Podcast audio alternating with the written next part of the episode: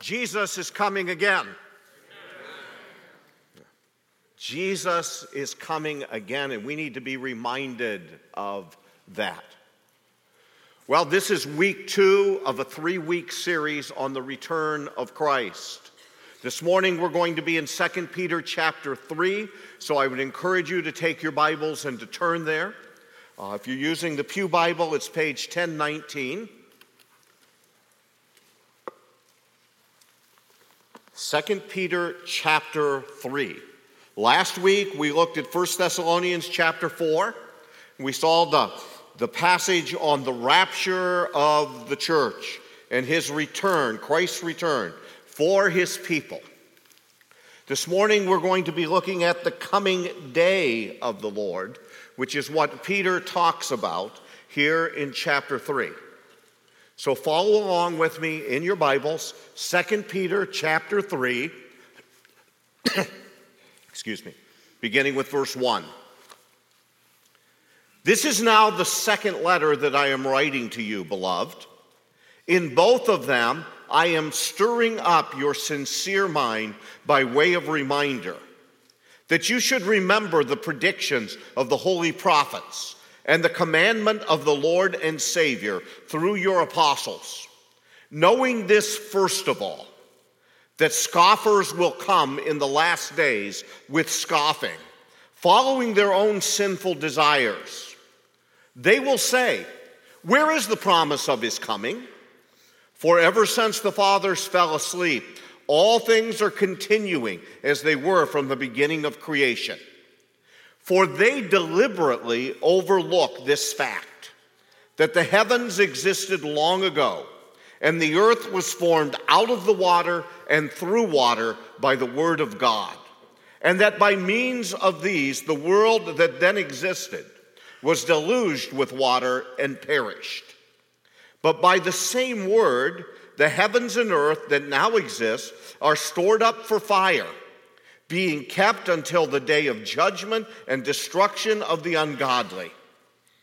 But do not overlook this one fact, beloved, that with the Lord, one day is as a thousand years, and a thousand years as one day.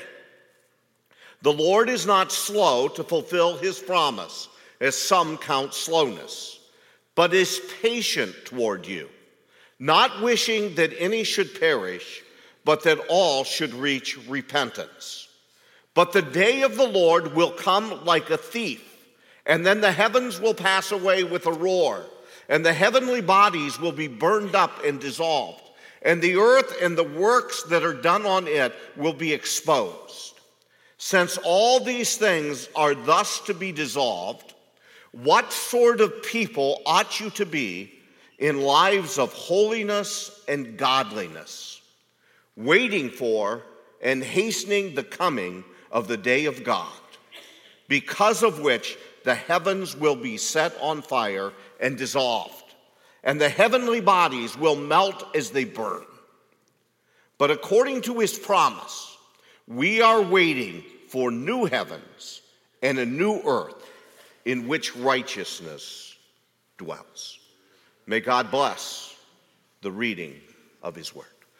This is now the second letter that the Apostle Peter has written with the purpose of stirring up believers. And that word to stir up is a word that's used in the present tense. It's not something he just wants to see happen and then pass. It's something that he wants believers to be continually aware of.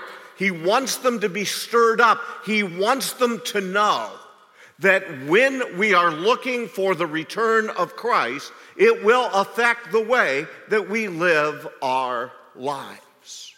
So Peter says to them, Remember. There's some things that he wants them to remember. First of all, he says to us in verse 2, he says, Remember the predictions of the holy prophets. In that, he would be appealing to the prophets of the Old Testament. Do you know the prophets in the Old Testament referred to the return of Jesus? They talked about not only Jesus' first coming, but his second coming. Uh, one of those passages is in Zechariah chapter 12, in verse 10. There, Zechariah writes, And I will pour out on the house of David and the inhabitants of Jerusalem a spirit of grace and pleas for mercy, so that when they look on me, on him whom they have pierced, they shall mourn for him, as one mourns for an only child, and weep bitterly over him as one weeps over a firstborn. There is coming a day in which Israel will see their Messiah return and they will mourn for him. Remember, Peter says, predictions like this from the Old Testament that come from the prophets. He goes on and he also says in verse 2 Remember the predictions of the holy prophets and the commandment of the Lord and Savior. Remember the command of the Lord. Remember what the Lord has said as well. You know, a passage of scripture that we often use when we are doing a service, a celebration service, or we're doing a funeral service for someone is John chapter 14 in verses 1 to 3. There Jesus said, Let not your hearts be troubled. Believe in God, believe also in me.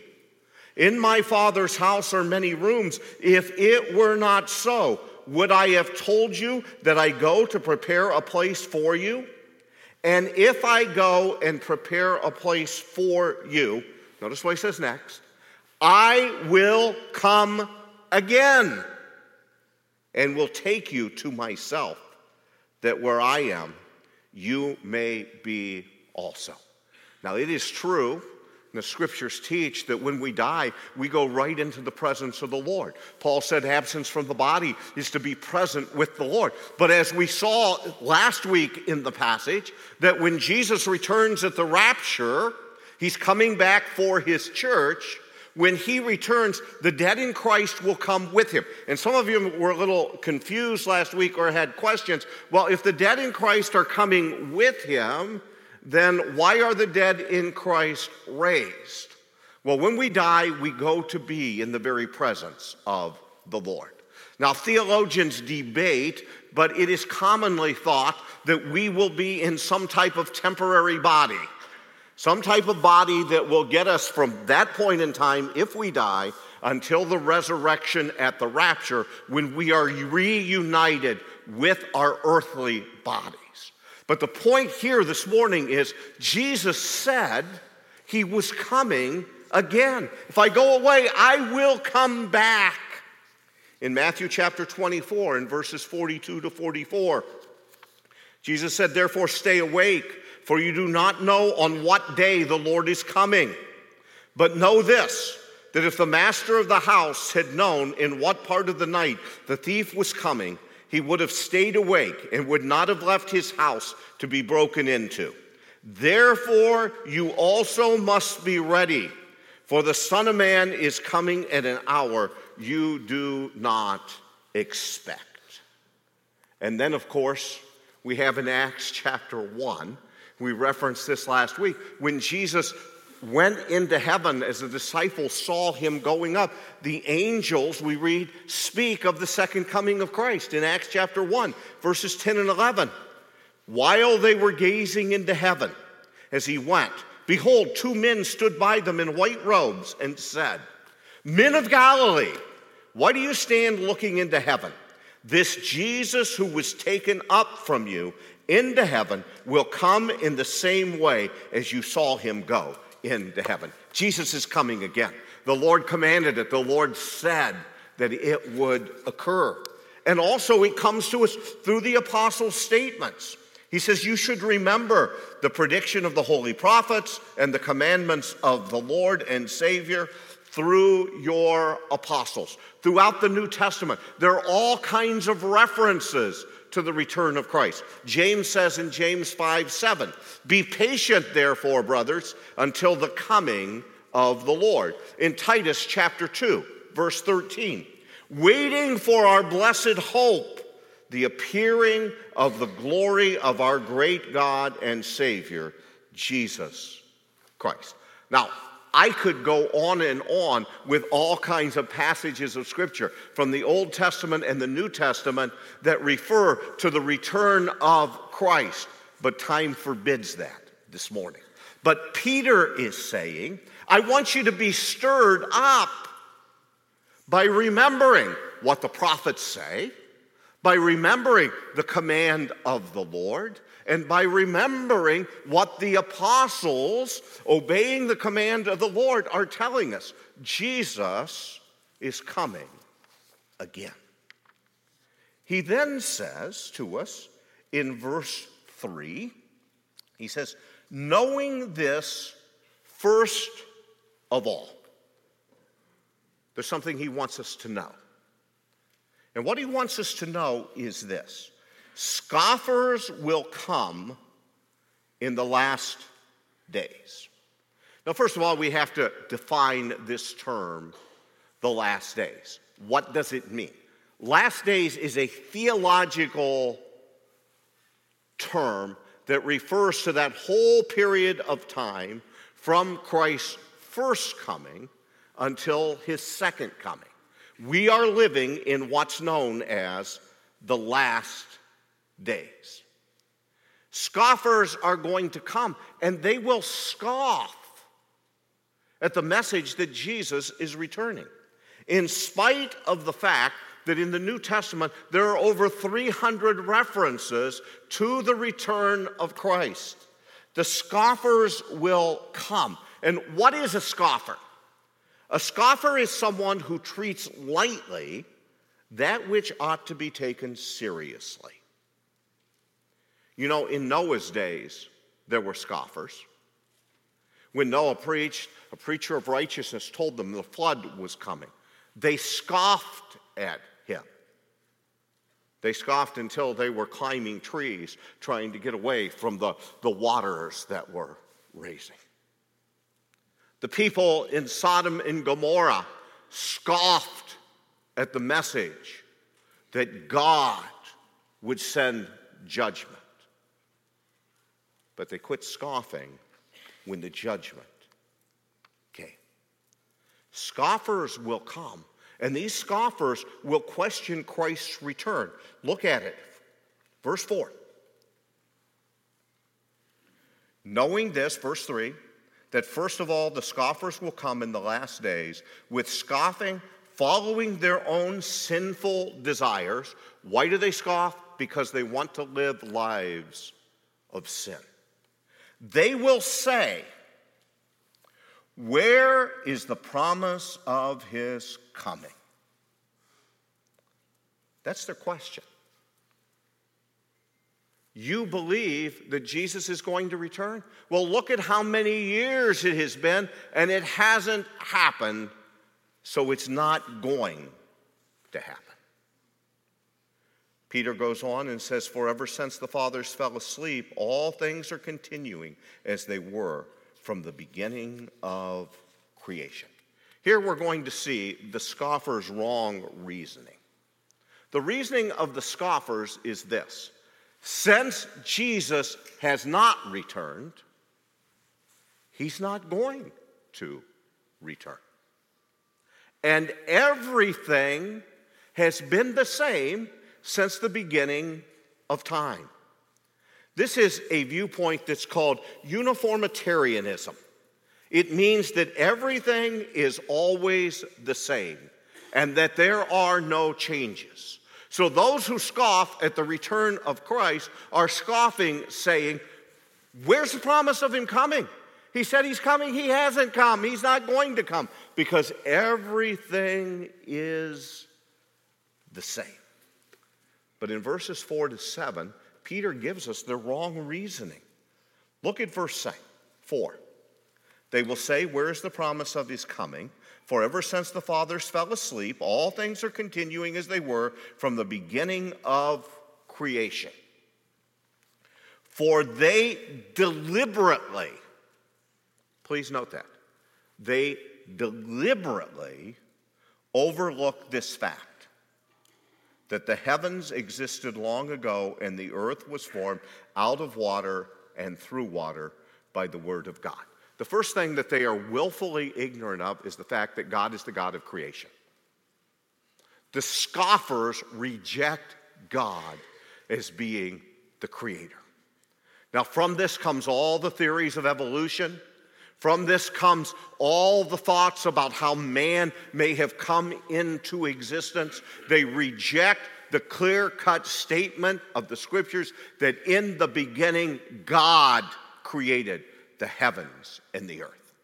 And we've talked about this before. Why is it they reject the creation account of the Bible? Because if God did not create us, then we are not responsible to Him. If all of this is just by chance, and everything's just continued as it always has, with God not intervening, then we have no responsibility to the God of heaven. Peter says they're ignorant of this as it relates to creation. And he says in verse 6 and that by means of these, the world that then existed was deluged with water and perished. The second thing that they are willfully ignorant of is the worldwide flood in the time of Noah. They are willfully ignorant of the fact that not only God is the creator, but also of the fact that God once destroyed the world by water. See, that destroys this argument of uniformitarianism that everything's always the same and there is no change.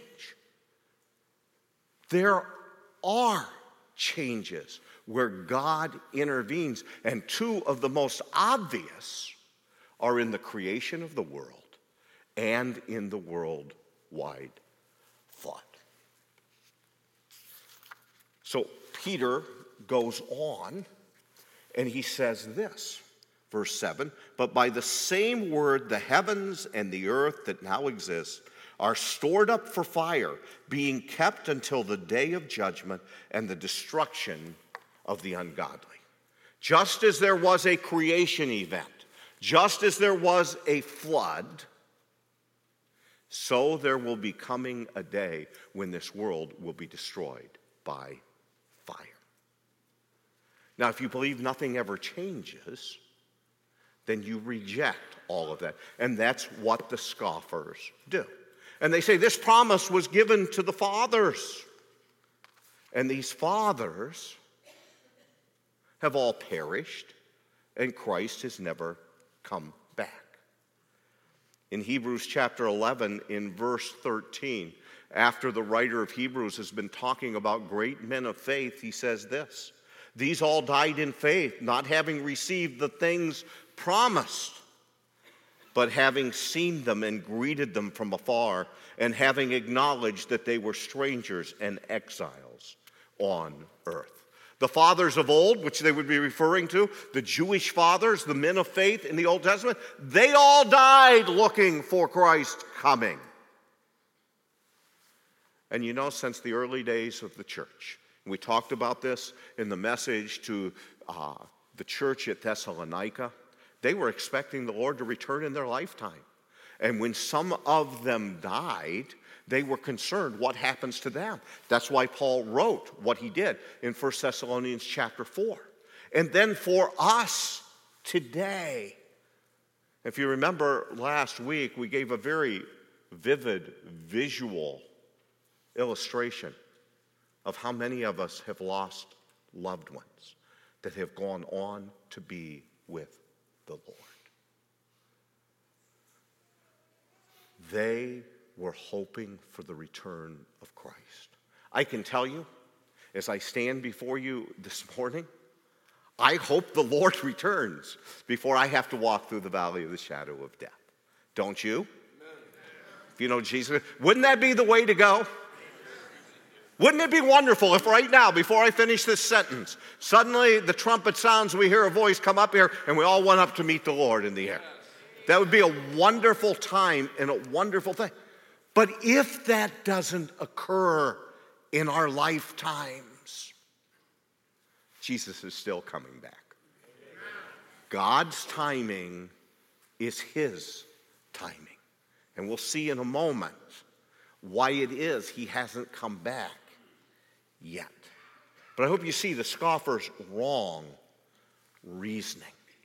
The next thing Peter wants us to know are some facts. Verse 8 God works outside of time. But do not overlook this one fact, beloved. With the Lord, one day is as a thousand years, and a thousand years as one day. God is outside of time. Now, I know some have, have taken this verse to say that the days of creation in Genesis are thousands of years in length. That's not what this verse is talking about at all. This verse is telling us that God is outside the realm of time. So that a day in God's economy is the same as a thousand years. He's not He's not constricted to time. And when we think, okay, what's it been since Christ was here? We look back and say, well, that's over a thousand years. That's over 2,000 years since Christ was here on the earth and he hasn't come back yet. To God, that's just like two days, two hours, two minutes. God operates outside the realm of time. And friends, there's a practical lesson for us here too. When we pray, we want things immediately, right? And God answers in His timing. God is not in a rush. We'll talk more about us in just a second. God works outside of time.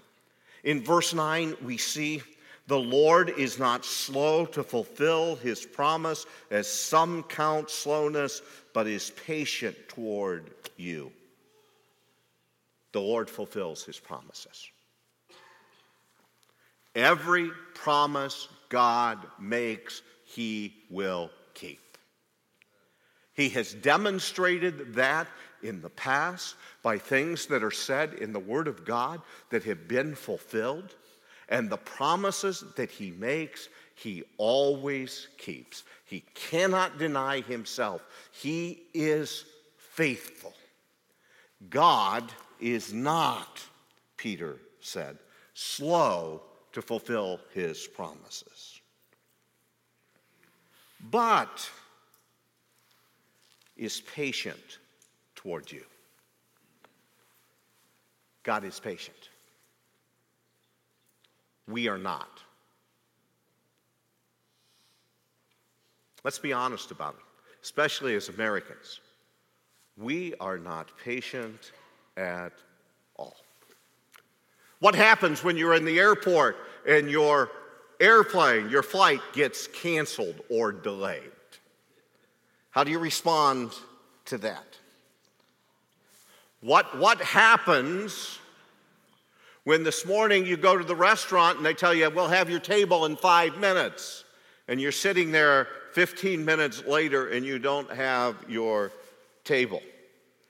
We live in a time in which we can travel faster than anyone in the history of the world. We live in a time in which we can gather information in just a moment.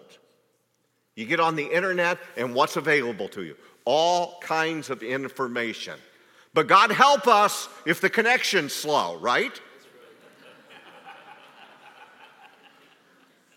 I was recently reading a book, and it, it advised this. They say, Pastors, when you're doing marriage counseling, put the couple in your office, each on a computer, ask them to research something, and give them a slow internet connection and see how they interact with one another in light of that. Now, I know there are a few of you here that says, internet, what are you talking about, Butch? How do you get on that? How do you access that? The reality is, you can, you can go home today and you can pop your food into the microwave and hit a minute 30 seconds and your meal is ready Everything is quick for us, and we are not patient at all. And I confess to you this morning, I'm guilty. I'm guilty. Uh, last night, Barb and I were headed someplace. She was driving.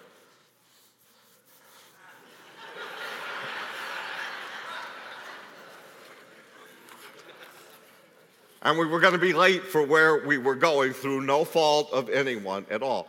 But I'm sitting there in the passenger seat thinking, come on, go on, go on. Yeah. That, you could have made it through that light. It was still yellow at that point in time. That's kind of a clue into how I drive, folks. I can remember uh, not too long ago, my grandson was sitting in the back of the car and I was driving, and I went through a yellow light. And his response was he didn't say a word, didn't even look up. Well, he did say a word. He just said, That sure looked red to me. and, and we are not patient. God is patient. God is not in a hurry. Peter goes on to tell us one of the reasons he's not in a hurry is God doesn't wish any to perish. Get in verse 9. And the Lord is not slow to fulfill his promise, as some count slowness, but is patient toward you, not wishing that any should perish, but that all should reach repentance. Why is God waiting to come back? Because the body of Christ is not complete yet. Jesus will return when the body of Christ is complete. But God is patient and his desire. Hear me this morning. If you are here and you do not know Jesus Christ as Lord and Savior, God takes no joy in the perishing of the wicked. His desire for you is to repent from your sins and be saved. That's why Jesus hasn't returned yet, because of the patience of God, wanting to see more people put their faith and trust in Him and bringing them into His body. Peter goes on and he says in verse 10 but the day of the Lord will come like a thief. Then the heavens will pass away with a roar, and the heavenly bodies will be burned up and dissolved, and the earth and the works that are done on it will be exposed. Or another word for that word exposed is to be translated burned up. The day of the Lord. So, this message is about the coming day of the Lord. So, once again, we come to a theological term the day of the Lord. Dwight Pentecost has defined the day of the Lord this way The day of the Lord is that extended period of time, beginning with God's dealing with Israel after the rapture, at the beginning of the tribulation period and extending through the second advent or second coming and millennial age unto the creation of the new heavens and the new earth after the millennium. Now, I'm going to unfold that for you in just a moment, that definition and what we're talking about when we say the day of the Lord. But the day of the Lord will come like a thief, unexpected. You won't be looking for it. Jesus is going to return. We talked about the rapture last week. He's going to return, and he's coming as a thief. And the idea of a thief is it's unexpected. Thief doesn't call you up and say, I'll be over at five to steal from you. you know, recently we had someone in our body whose house was broken up, broken into. The thief didn't call and say, Hey, uh, just to make, make you aware, tonight I'm going to be over and I'm going to take from you. No, that's not how a thief comes. When's he come? Unexpected, when you're unaware. And the Lord, or Peter says here, that at the end of the day of the Lord, this earth is going to be destroyed. It's going to be destroyed by fire. And then there will be a new heavens and new earth. Just to kind of give you a quick overview, I put together a chart here this morning. Now, this is not to scale, but it'll just talk about these events known as the day of the Lord and what Peter is talking about. Right now, we are living in what is known as the church age or the age of grace, where Christ is bringing his body to himself. We that believe in Jesus are part of the bride of Christ. This is the church age. At any moment, at any time. Now, as I share this with you, let me put this out here as a disclaimer. There are some good theologians who disagree with the timetable that I'm going to lay out here. I am sharing with you what I believe the scriptures teach and what I believe your conclusion will be if you take a consistent, literal interpretation of prophetic passages. So, we live in the church age. Secondly, Jesus is going to come in the rapture. We talked about that. 1 Thessalonians chapter 4. At any moment, at any time, we'll be caught up together, believers, with him in the air.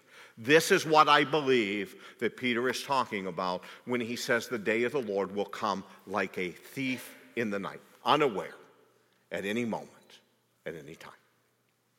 Next, according to Daniel chapter 9, there will be a peace treaty that is signed that will begin a period known, a seven year period known as the tribulation period. Now, I'm just going to put in a little advertisement here. Uh, starting on September 13th, on Wednesday night, if you want more information about this, I'm going to be teaching through the book of Daniel, verse by verse, on Wednesday night, starting September the 13th. And you can sign up for that study. Just call the office so that we're aware of how many are coming. At the midpoint of those seven years will be what's referred to as the abomination of desolation. That's when the Antichrist will go into the temple in Jerusalem. And you say, into what temple? There's no temple there. There will be. There will be. And the Antichrist will go there and he will declare himself as one who is to be worshiped. At the end of seven years, we have the return of Christ to the earth.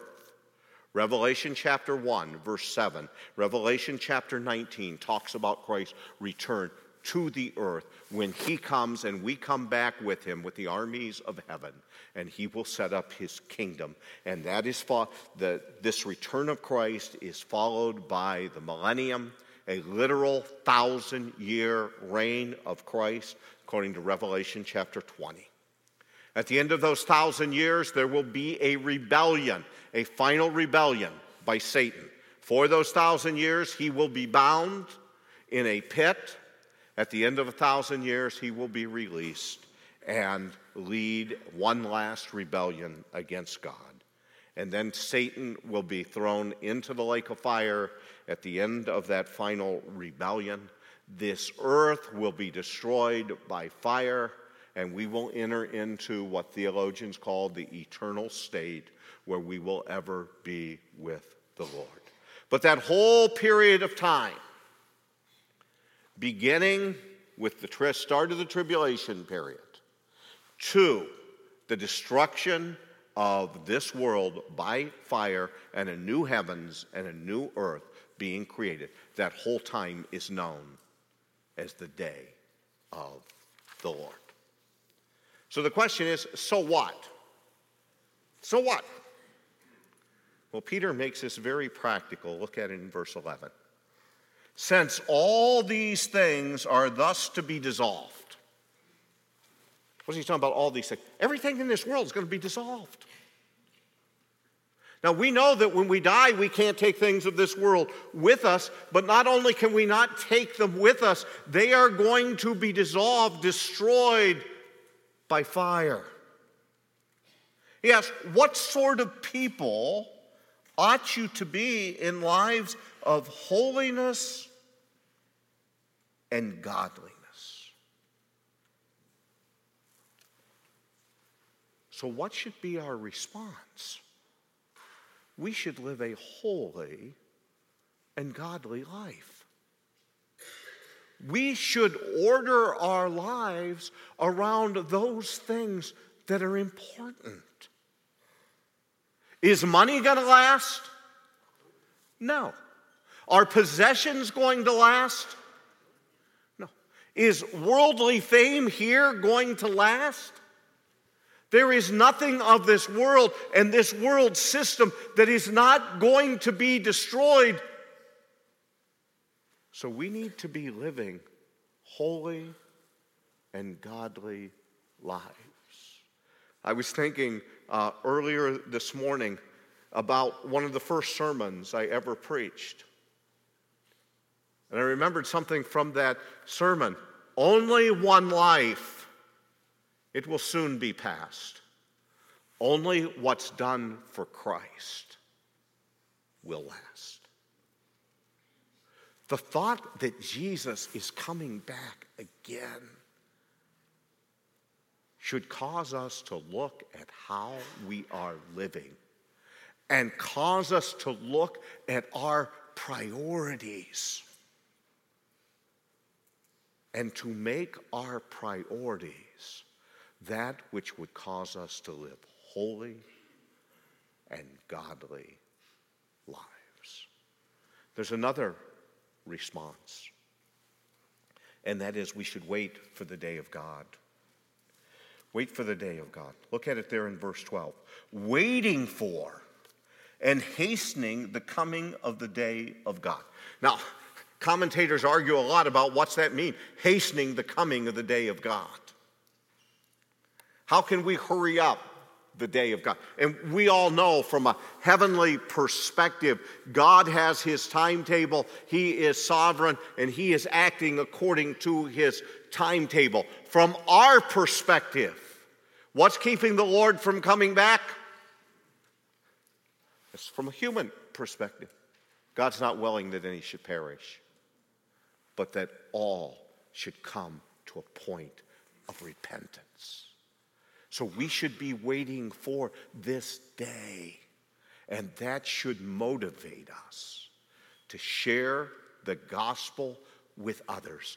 The only hope of salvation is in Christ. So let me ask you this morning first of all, do you know Jesus as your Lord and Savior? Are you a part of the bride of Christ? Have you put your faith and trust in Him? If not, why not? Why not? Don't join the scoffers who are willfully ignorant. Don't be a scoffer, but be a believer in Jesus. Let's pray. Father, thank you for your word. We thank you for the truth that our Savior is coming back again. And Father, we pray that you would help us that we might live those godly and holy lives. And we pray that everyone present here this morning would put their faith and trust in Jesus. For this we pray in his name. Amen.